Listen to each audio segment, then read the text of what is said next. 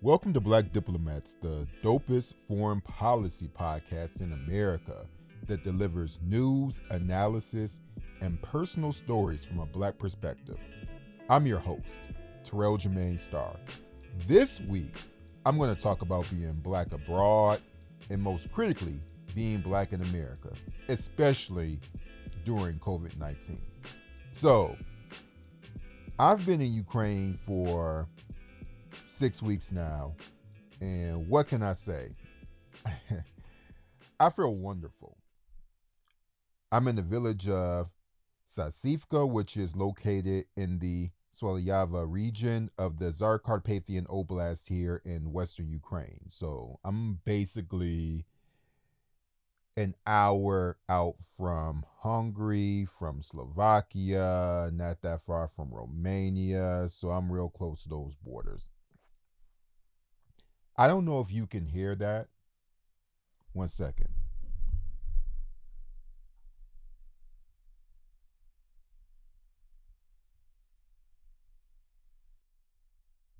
I'm inside of my cabin with the door closed, but the loudest thing that I hear right now past 10 p.m. on a Saturday night are the crickets. That's the only thing that's popping right now. And in the morning, you wake up to the roosters cock-a-doodle-dooing, and during the midday, the cows are mooing. Because on this property, there's a small farm here where there's a pig and the cows and the chickens are roaming free. But of course, you also have the steps of people's feet hitting the gravel of the unpaved streets near my cabin. But honestly, you can't even call those streets. They're more like walkthroughs. But mostly in this village where I've been living for six weeks, it's just silence you basically are able to do something that we in America struggle with, which is to live with your own thoughts. So let me talk about that because in this podcast, I'm going to talk about being black abroad and why I think so many black Americans throughout history have sought refuge just for their emotional well being, whether that be a few months or a few years, why they travel abroad. But let me be more specific for those of us who can actually afford to do so and have the means because this access to other parts of the world definitely requires you to have a little bit of money that a lot of folks don't have. But basically, I want to talk today about why I decided to do all I could to leave New York so that I can relieve myself here as opposed to be in my little small studio in Brooklyn and deal with all the stress of this big city life and all the noise that never stops and being in the COVID 19 bubble. I just want to talk to you about a few more things about where I'm at just to give you an idea and set things up. I told you all that this resort, this small resort property, also has a small farm, and there are also apple trees and there are other fruits that just grow wild and you could just pick it and there's no chemicals in any of the food that I have been eating. In addition to that, I run five times a week on roads that don't have that many cars passing through. I hike once a week, 10 miles here and there. And that's basically my life. And I'm writing my book, which I didn't do much of during the first six weeks. And I'll explain why.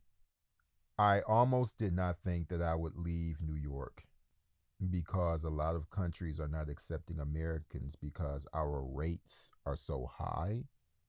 the EU just said to hell with y'all. Now, there are certain countries that are taking us because the EU has a mandate that its member states individually do not have to accept.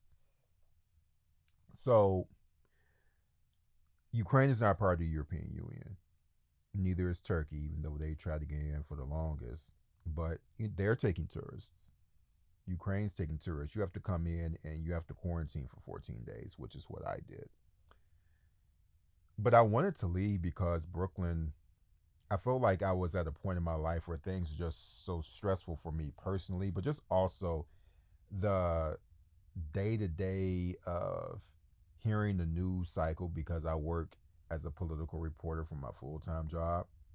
And um, being wired to Twitter and social media. And my mind was just so full. And also just the stress of uh, of cops just hunting black people down and killing us. If these six weeks here have taught me anything, it has given me the mental space to imagine what it's like for black people to exist, right? To be free, to be unencumbered by people's hangups about race and about my race. Let's break that down. So, I didn't appreciate it before I arrived here in this small village where I'm certain I am the only black person in a 300 mile radius. Easy. Much of the stress that I was dealing with in New York was being black and the stress of our fight to be liberated. I'm a race reporter. I write about race. I think about race all the time and I love my work. But if you're constantly in that bubble, it can overwhelm you. And it just gets to the point where everything physically is functioning, but mentally, you're just on autopilot. And for much of this year, I was on autopilot, especially after the George Floyd murder, which I consider a murder, occurred right around my birthday. I'm like, wow, I can't. It's hard to decompress. But I had some momentary reprieve where I went to Westchester. Uh, I took the Metro, MTA Metro North. 30 minutes out of the city, it's a different world. And you didn't hear all the noise of the city, the protests, none of that stuff, which I definitely support the protests. It's just that what would it be like if I didn't have to protest? What if I could just be? And when I went to this, my little mini vacation out in Westchester, where things were similarly quiet like it is in this little village here in Ukraine, I just existed. I didn't do a stressful job writing about race. I didn't do any of this shit. I was just chilling. And I think that a lot of black people, like James Baldwin, all the great writers who moved to Paris, because that was a major spot where people moved. And it's not the village or anything like that, but you know, the black American experience is that I go over to Europe and I'm treated better. Now, we all know that you cannot outrun white supremacy, you cannot escape white supremacy. We all know that, right? Just like you hear a lot of black folks saying, I'm going to Canada. Well, they kill black people in Canada too. So I'm not saying any of this to say that I am, I came to Ukraine to escape. No, because I know I can't escape racism.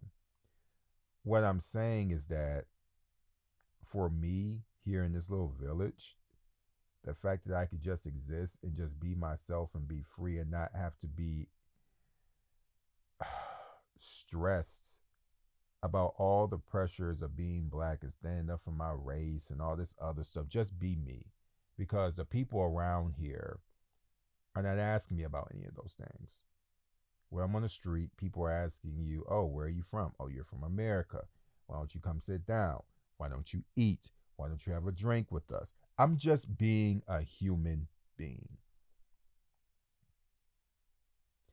The feeling I have right now, I can't remember an instance in my life where I have been happier. I've been I'm and I'm happy because I'm just I exist. And I think that's what so many black writers when they travel abroad, that's just what they want because America it, it's there's a target on you.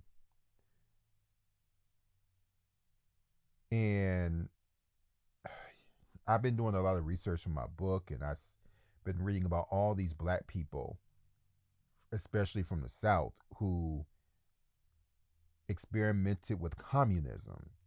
And they took jobs in the agriculture industry in the Soviet Union because they graduated from many of our great HBCUs, Tuskegee University. It was back in the day, it was Tuskegee Institute, you know, Hampton and all the other HBCUs where they had these agricultural skills that the Soviets could use and they were making more than double the money. You read a lot of accounts and they're very diverse. They were just happy that they could just do their jobs and not be lynched. Think about that. Did black people avoid racism or escape racism in the Soviet Union? Of course not. I'm not saying that. What I am saying is that I know how it feels to be so stressed out with America that you just want to try and you just want to have some semblance of peace and you will go anywhere to find it and you will hold on to the hope that that semblance of peace and not having people use your race as a means to encumber your growth and your humanity. People will hold on to the hope that they can exist in that life for as long as they can until the racism chases them down and finds them. Because we all know it comes when we least expect it. The racism will run you down, it will find you. It always does. But for me, for these past six weeks, I've not dealt with any of that. And I just want it to last as long as it can. I've learned a lot about myself. I've learned that I love going on hiking trails and picking blackberries. I love going hiking and picking mushrooms. I love looking at people and they smile at me. I am a black face in a very homogenous nation, especially here in Western Ukraine. The people have a lot of Hungarian and Slovakian and Romanian and Polish influence here. They see my black face. They know I'm black. But I haven't heard anybody say anything racist to me. Do I know what's in their minds? No. But I feels it feels good that I see different tourists that come on this property. We just speak and we talk. It's not about politics. It's not about anything stressful. People just enjoy me. I enjoy them. I just am. I just am. And that's, I think for a lot of people, that's a tough thing to, to grasp, to just be. And you know why it's tough for a lot of us black folk? Because we live in America and we're never allowed to be. I've been doing more thinking, thinking about why in the hell am I saving money to buy some expensive apartment in New York City where I'm going to be surrounded by noise that I hate. And some mortgage that's just going to be so outrageous. The most important purchase of my life is going to make me cry, not because I'm happy, but because I have this incredible debt to pay. And I better hope I don't lose my job. Because America is so cruel that when people lose work, it doesn't take care of its own citizens, but it takes care of Wall Street. Another topic for another episode. I left Brooklyn. The thing that really strengthened my resolve to leave was the fireworks that took place during the 4th of July. I understand that a lot of folks needed to decompress and they need to do something to be fun, especially since they've been in the houses, particularly if they're not living by themselves. I get all that, but those fireworks almost took me out. They almost took me out. I live near a bus stop. And people are constantly using that bus stop and because the buses are 24 hours in New York City in many places, most places. And so I'm constantly hearing people. The thing about Ukraine is that it's so foreign, it's so out of the way. It does not remind me of America. That's the thing about it. It does not remind me of America. That's why I love it. And I, when I come here, I don't have to think about America. I came here to write my novel. Eh, pardon me, to write my memoir. And my and my memoir is going to be written. My my chapters are going to be written this week, but this weekend, and I have about four chapters to do. They'll get done. But I feel like I need those six weeks to just decompress. And because I've decompressed, I can finally write because my mind is clear.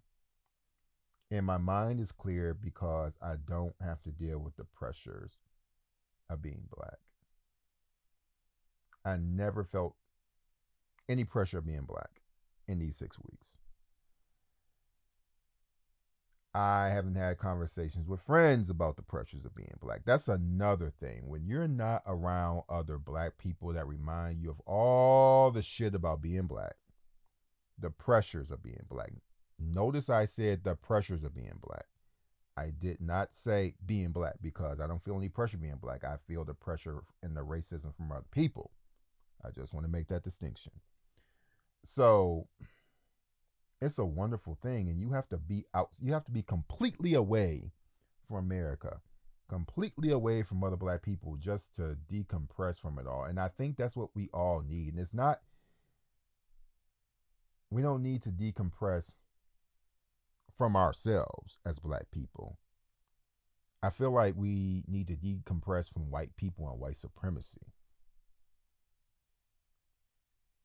And that's what being here in Ukraine has done. I've been able to decompress from white supremacy. That is a gift that few black people on this earth can never experience. But you know the thing about being in Ukraine, the irony of me enjoying this country so much was that my first introduction to this country didn't start off as warmly as I'm enjoying it right now. Years ago, I wrote an article in the Washington Post in which I talked about the first day I moved to Ukraine, I was denied housing by the first five or so landlords because I'm black. Had a Ukrainian and a Nigerian real estate person working together. Actually, I had two Ukrainians and one uh, Nigerian. They were working with me. It was two Nigerian guys. One, one of them is my friend.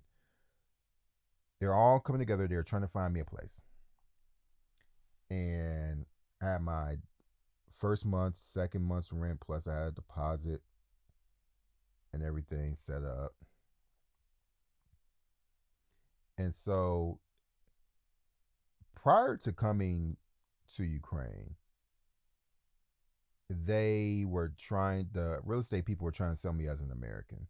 And then the landlord would say, Is he black? And they be like, Yeah. And they'd say, No, we're not interested. So after I left the airport and I met up with these guys, the real estate people, I remember the Ukrainian dude extend his hand and said, Hi, Terrell. Your race is causing us a lot of problems. Or he would say, Your skin color is causing us a lot of problems. that was my introduction, y'all. So, start off midday around three o'clock that day. I thought it was going to be a simple process. I have money, landlord has the property. No, we would have these conversations, and sometimes the property owner would not be there, but the property owner's children would. The child may not have a problem with me, but the child had to call their parent, and the child would be like, "Hey, this is a black dude," and they would say, "Niet." yeah, the black person who drew the most nits in a day. That would be me. I finally found a place, and this was in the evening around seven or eight o'clock. Finally got a place. Ukraine was not a hospitable place to me when I first got here. I was stopped over the course of a year and a half during my Fulbright program from 2009 throughout 2010. I would say I stopped counting at 30. Like when the cops, after the 30th stop, I stopped counting. One time I was stopped three times in a day. Racism was that bad. Because the cops were profiling people and they were taught to profile us, us black folk. So here's the question Why did I continue to stay here after all that treatment, especially dealing with these cops? Well, I'll tell you. What's interesting about Ukrainian cops that's different from New York City cops or cops in America in general. And if you hear that pour, I got some fruit wine. is made from some berry. I forgot the name of it. So white wine. The thing about Ukrainian cops is that they're not going to kill you. That's the thing. They're not going to kill you. And so, no matter how much of a jerk a Ukrainian cop is going to be, no matter how much of an asshole they are towards you, the cops are not going to shoot you. And not only that, they'll tug on you and she'll be like, yo, get in our police car. We just want to talk to you. I'm like, man, get your fucking hand off me. And you could just pull your, your arm back and they're not going to throw you to the ground or behave violently or any of those things. That's not been my experience. But also, I'm going to add in this, as I speak about this, that there are plenty of times where the cops fuck people up, even white Ukrainians. So I'm not saying that the cops are angels here. They're not. I'm just talking about, like, when you listen to me talk, you have to, and also black Americans talk, and they may not bring as much context into their feelings like I am, but people are talking about degrees or there's levels to this shit, right? So nobody's saying that racism doesn't exist outside of America. Of course it does. There's levels to it. Am I are, are the cops as violent and murderous in Ukraine as they are in America? No. They don't kill as many people. They just don't. Uh, are there racist cops in here? Yes, I've dealt with them. Yeah, definitely, and my friends do. In fact, the Africans have more of a stories about it than I do because why? I pull out my passport, I have fewer problems. The American passport is a get out of jail free card, literally. So there are certain privileges to that. Definitely. But I stayed here because I feel like it's a calling and I love it. It's just simple as that. It's a calling. I'm supposed to be here in Ukraine. I'm supposed to be spreading the gospel about Ukraine. I'm supposed to be an expert about Ukraine and and, and Russia and and and and um, the Caucasus. Like I'm, that's just my thing. It's a calling for me. And I think God decided that hey, you there needs to be a black man who has this perspective of growing up in Detroit to help break down these countries and understanding imperialism and understanding what that means. So part of my work here is about under, studying imperialism and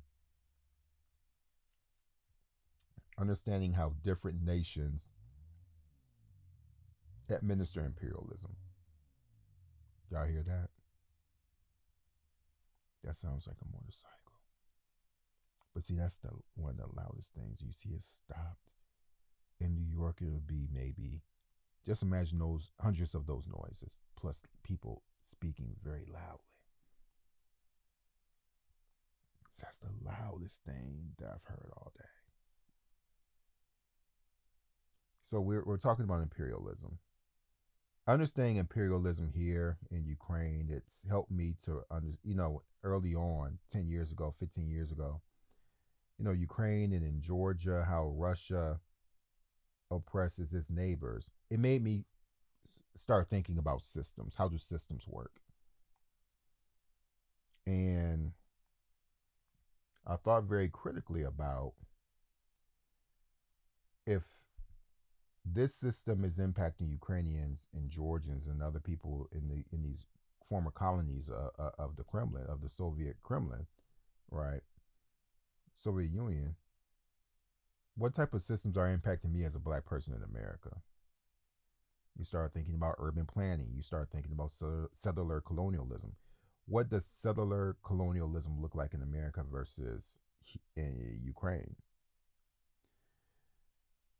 You know, as uh, when I first came to this part of the world, Georgia, in 2003, that's when I started having these this intellectual curiosity about systems of oppression.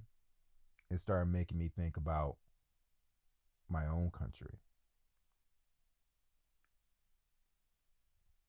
America. That's why I do what I do. And the long the short story of it is that I traveled when I was in not travel. I was I was a student at Philander Smith College, HBCU in Little Rock, Arkansas. My junior year, I applied for an international volunteer program. I picked all the black places on the application because it gave you options of where you would like to go, and I would I ended up being picked to go to Russia. Did want to go to Russia. Tried to call the program administrator to talk them into getting me someplace else. That didn't happen. Went to Russia for three months. Had a great experience. And um, applied for Peace Corps. Once I completed my senior year, we know during my senior year, and after I completed my senior year, I was supposed to go to Russia, but program closed in 2002, and then I was selected to go to Georgia. So you have to rem- remember that I grew up in Detroit, which is the largest black city in America. Didn't spend that much time around, around white folks at all. I came over to this part of the world thinking that the white folks over here were like the white folks in America. That is not true at all. and I'll be writing about that in my book. And I'm writing, I'm actually on a chapter, chapter three, where I am talking about the different types of white folks starting with the Georgians, and then I'll move on to the Ukrainians. But I'm saying all this to say that, you know, there's, I'm I'm meant to be abroad, and I came over here just to, to, to decompress and write my story, a beautiful story, and it's not just my story; it's about how I learned how how growing up in Detroit and opening up my mind helped me to understand systems. So living in this in, in Ukraine, understanding imperialism, understanding Russian settler colonialism, helped me understand the systems of oppression in my own country. I got it reversed. And now I'm actually writing writing my book so that we understand that white supremacy, imperialism, settler colonialism is a world issue. And my black experience is informing how I'm interpreting how this imperialism functions. But it's living over here that's helping me to flesh that out. So, the irony of all of this is that I took y'all 10 years back to when I first came here. And I was 29 years old. And I'm in this little village where I'm generally not re- reminded about my race at all. That's the irony of it. I mean, I'm, my book is all about race. But the most valuable thing that I'm experiencing in this little village, Sasifka, I'm benefiting from being away from people, being away from a society that weaponizes my skin color. In this village, I don't have to deal with any of that. And it feels so fucking good. I want all black people to experience that. This is the best that I have felt in years. I can't remember a time where I have felt this good because I just am. I'm just existing. I, I'm. If black people could just be I'm feeling it right now.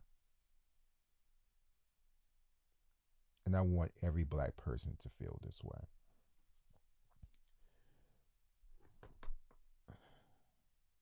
Unfortunately, we have to fight for it.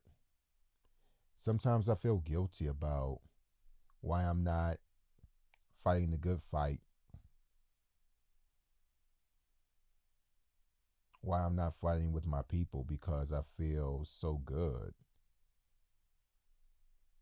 and I don't feel bogged down by other people because I've escaped the environment. You know, when I see police cars drive by, which is rare, like I rarely see a cop, that's another thing. I see a cop whenever I do see them roll by, I tense up, but they just kind of look at me and they just move on. But to not see a cop is a beautiful thing. When people talk about a world without police, I feel like I'm living it because I hardly see cops here. I never appreciated how stressful cops make me feel because I know I'm eligible to be at the receiving end of their baton or their bullets. And because I don't see these cops when I'm going about my business here every day, that's just a major stress reliever.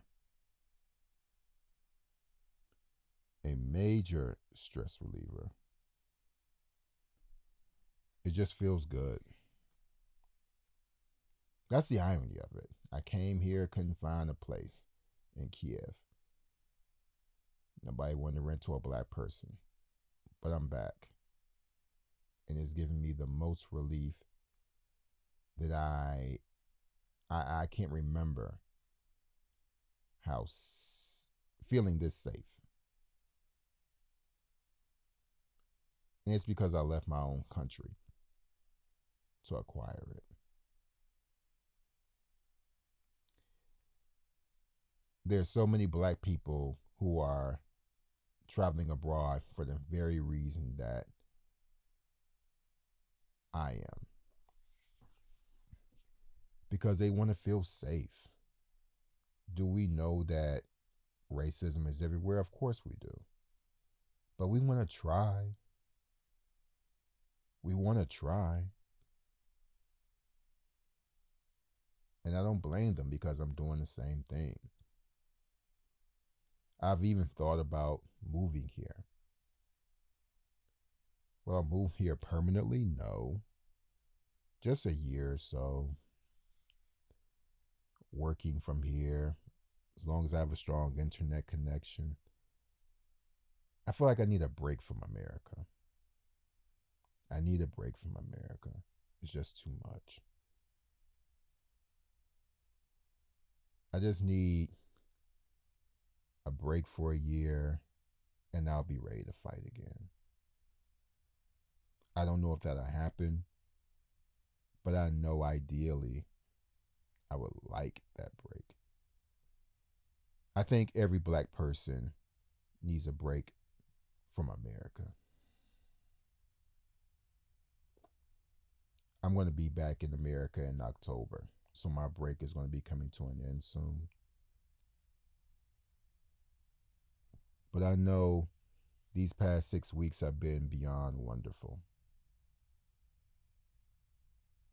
And I want other black people to feel the same. And we shouldn't have to leave our country, the country that belongs to us, in order to feel that. But these are my thoughts, y'all. I really want you all to go on your favorite podcast platform, whether that be Stitcher or Spotify or Apple iTunes or Google Play, and just leave comments and tell me how you're feeling. Go to my Twitter handle, go to Instagram, and tell me how you're feeling. What do you feel about what I had to say? I really would like to hear your thoughts. Next week, I'm going to be recording a number of other episodes. I tried to record a few this week, but the internet connection in this little village, it can be spotty sometimes. So y'all forgive me. But I wanted to drop a few words about what's going on with me, what's going on in my brain. What am I feeling in this village?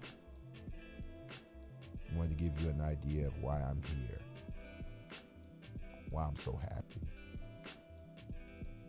And uh, I uh, hope I gave you some things to think about. And if you want me to expand on a few things, let me know and I'll do that too.